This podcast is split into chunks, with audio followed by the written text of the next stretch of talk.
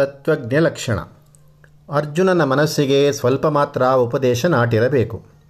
ಅವನು ಕೇಳುತ್ತಾನೆ ಸಮಾಧಿಸ್ತನೆಂದು ಹೇಳಿದೆಯಲ್ಲ ಸ್ಥಿತಪ್ರಜ್ಞ ಅಲ್ಲ, ಅವನ ಲಕ್ಷಣ ಏನು?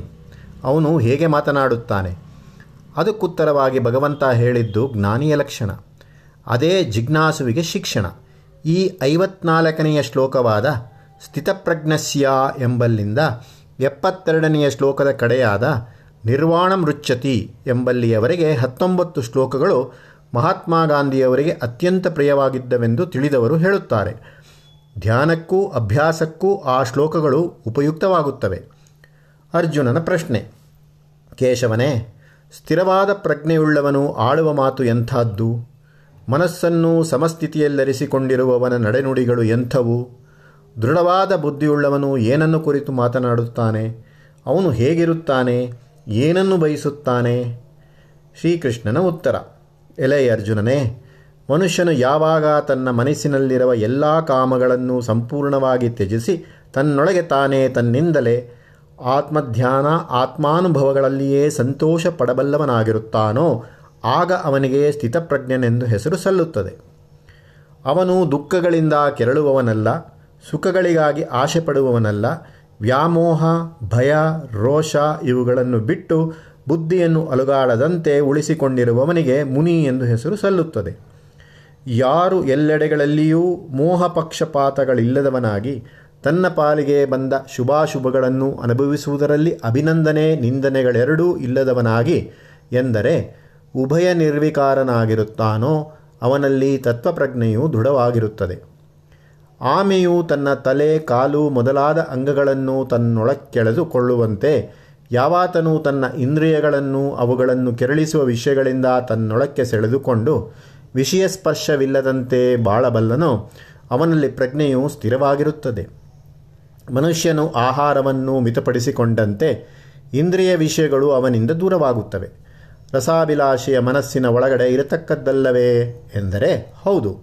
ಆದರೆ ಬುದ್ಧಿಯಿಂದ ಅದಕ್ಕಿಂತಲೂ ಶ್ರೇಷ್ಠವಾದದ್ದನ್ನು ಕಂಡಾಗ ಆ ಅಭಿಲಾಷೆಯು ತೊಲಗಿ ಹೋಗುತ್ತದೆ ಎಂದರೆ ಪರಮಾತ್ಮ ಕುತೂಹಲ ಬೆಳೆದಂತೆಲ್ಲ ವಿಷಯ ಕುತೂಹಲ ಸವಿದು ಹೋಗುತ್ತದೆ ಅರ್ಜುನ, ಬುದ್ಧಿವಂತನಾದ ಮನುಷ್ಯನು ಸಂತತವಾಗಿ ತಡೆಗಟ್ಟಲು ಪ್ರಯತ್ನ ಮಾಡಿದರೂ ಇಂದ್ರಿಯಗಳು ಅವನನ್ನು ಕೆರಳಿಸಿ ಬೇಗ ಅವನ ಮನಸ್ಸನ್ನು ಹಾರಿಸಿಕೊಂಡು ಹೋಗುತ್ತವೆ.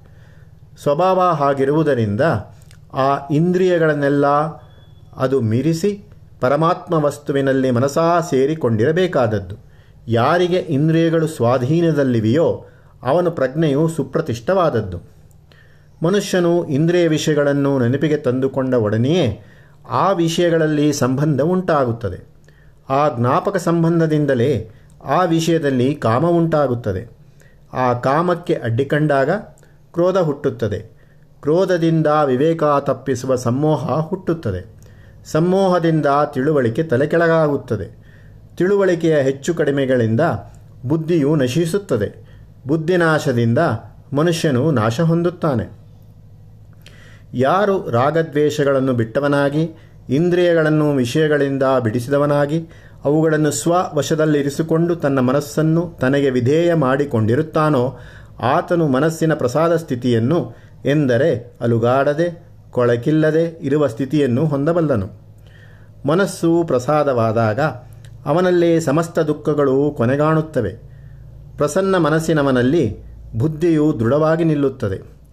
ಯಾರು ಮನಸ್ಸನ್ನು ಆತ್ಮವಸ್ತುವಿನಲ್ಲಿ ಸೇರಿಸಿಲ್ಲವೋ ಅವನಲ್ಲೇ ಬುದ್ಧಿ ಸರಿಯಾಗಿ ಕೆಲಸ ಮಾಡದು. ಅವನಿಗೆ ತತ್ವಭಾವನೆ ಬಾರದು. ಯಾರಿಗೆ ತತ್ವಭಾವನೆ ಇಲ್ಲವೋ ಅವನಿಗೆ ಶಾಂತಿ ಇಲ್ಲ ಶಾಂತಿ ಇಲ್ಲದವನಿಗೆ ಸುಖವೆಲ್ಲಿಂದ ಬರಬೇಕು? ಯಾರ ಮನಸ್ಸು ಇಂದ್ರಿಯಗಳಿಗೆ ವಿಧೇಯವಾಗಿ ನಡೆಯುತ್ತದೆಯೋ ಅವನು ಪ್ರಜ್ಞೆಯನ್ನು ಅದು ಅಪಹರಿಸಿಕೊಂಡು ಹೋಗುತ್ತದೆ. ಸಮುದ್ರದಲ್ಲಿ ದೋಣಿಯನ್ನು ಗಾಳಿ ಎಲ್ಲೆಲ್ಲಿಗೋ ತಳ್ಳಿ ತಳ್ಳಿಕೊಂಡು ಹೋಗುವಂತೆ. ಆದದ್ದರಿಂದ ಎಲೈ ಮಹಾಬಾಹುವೆ, ಯಾವಾತನಲ್ಲಿ ಇಂದ್ರಿಯಗಳು ಇಂದ್ರಿಯಾರ್ಥಗಳಿಂದ ಎಲ್ಲೆಡೆಯೂ ಬೇರ್ಪಡಿಸಲ್ಪಟ್ಟು ಹದ್ದಿನಲ್ಲಿರಿಸಿಕೊಂಡಿರುವಾಗಿರುತ್ತವೋ, ಅವನ ಪ್ರಜ್ಞೆಯು ಪ್ರತಿಷ್ಠಿತವಾಗಿರುತ್ತದೆ.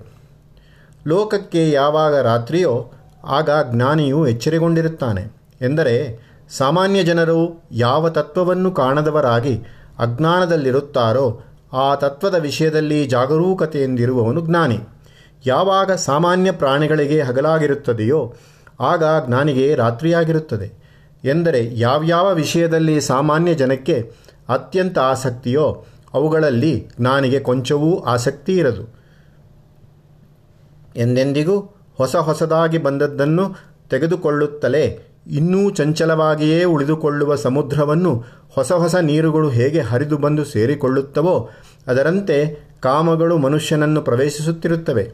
ಯಾರನ್ನು ಕಾಮಗಳು ಹಾಗೆ ಪ್ರವೇಶಿಸುವುದಿಲ್ಲವೋ, ಅವನು ಶಾಂತಿಯನ್ನು ಪಡೆಯುತ್ತಾನೆ.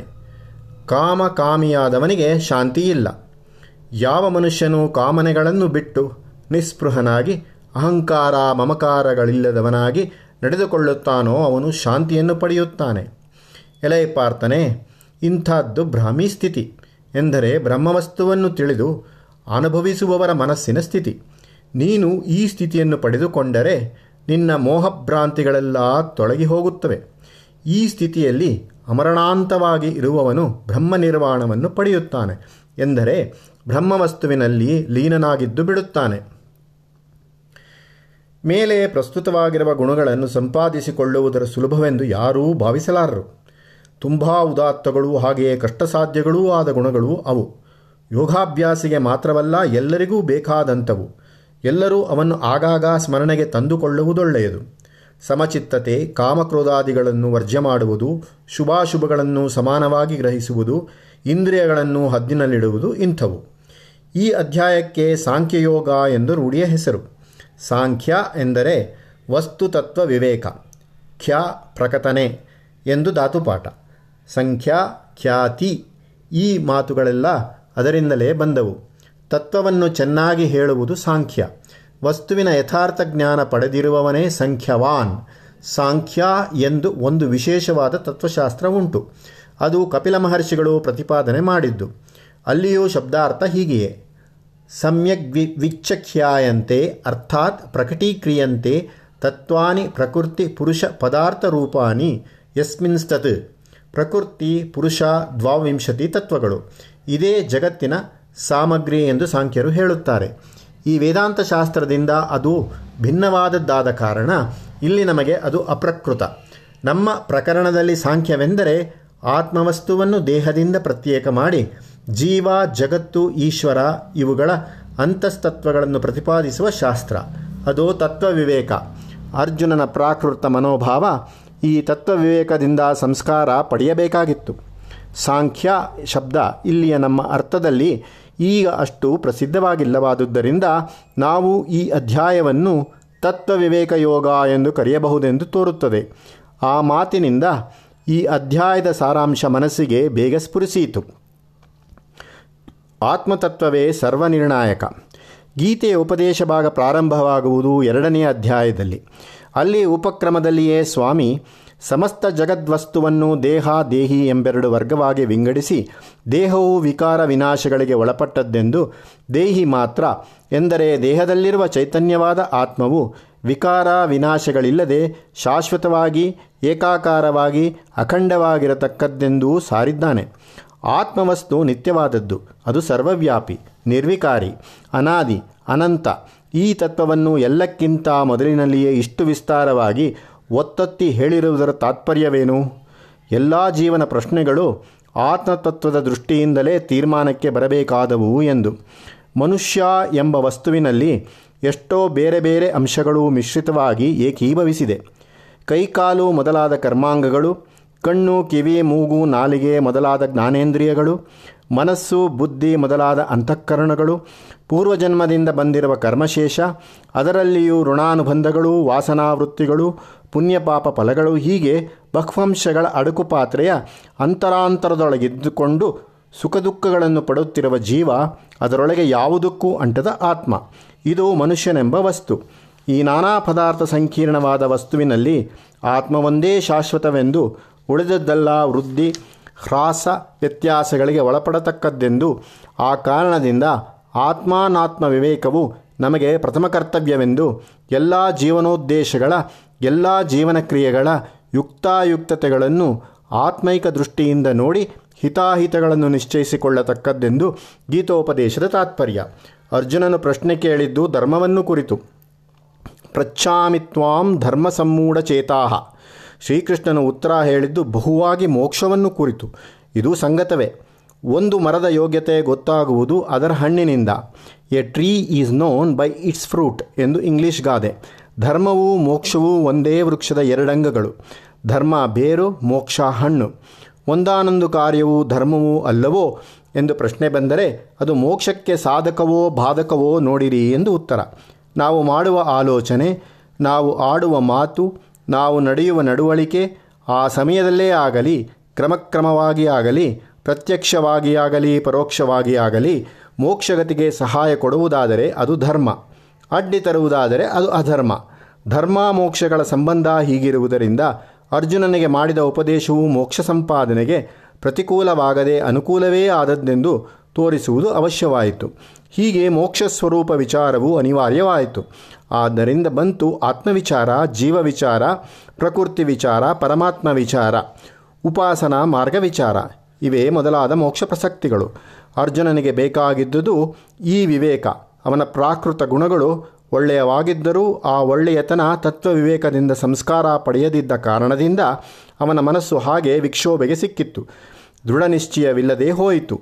ತತ್ವ ವಿವೇಕವೇ ಧರ್ಮಜ್ಞಾನಕ್ಕೆ ಮೂಲ. ಆದ್ದರಿಂದ ಈ ಶಾಸ್ತ್ರದ ಪ್ರಶಸ್ತಿ. ವಸ್ತು ಪರೀಕ್ಷಣದಿಂ ಯಾಥಾರ್ಥ್ಯಾದ ತಿಳುವದರುಳಿಹುದು ಧರ್ಮದ ಬೀಜಂ. ಕೃತ್ಯಾಕೃತ್ಯ ವಿವೇಕಕ್ಕೆ ತತ್ವವ ನೋಡೆಂಬುದು ದ್ವಿತೀಯಾಧ್ಯಾಯಂ. ಮುಂದೆ ತತ್ವವೆಂದರೆ ಏನು?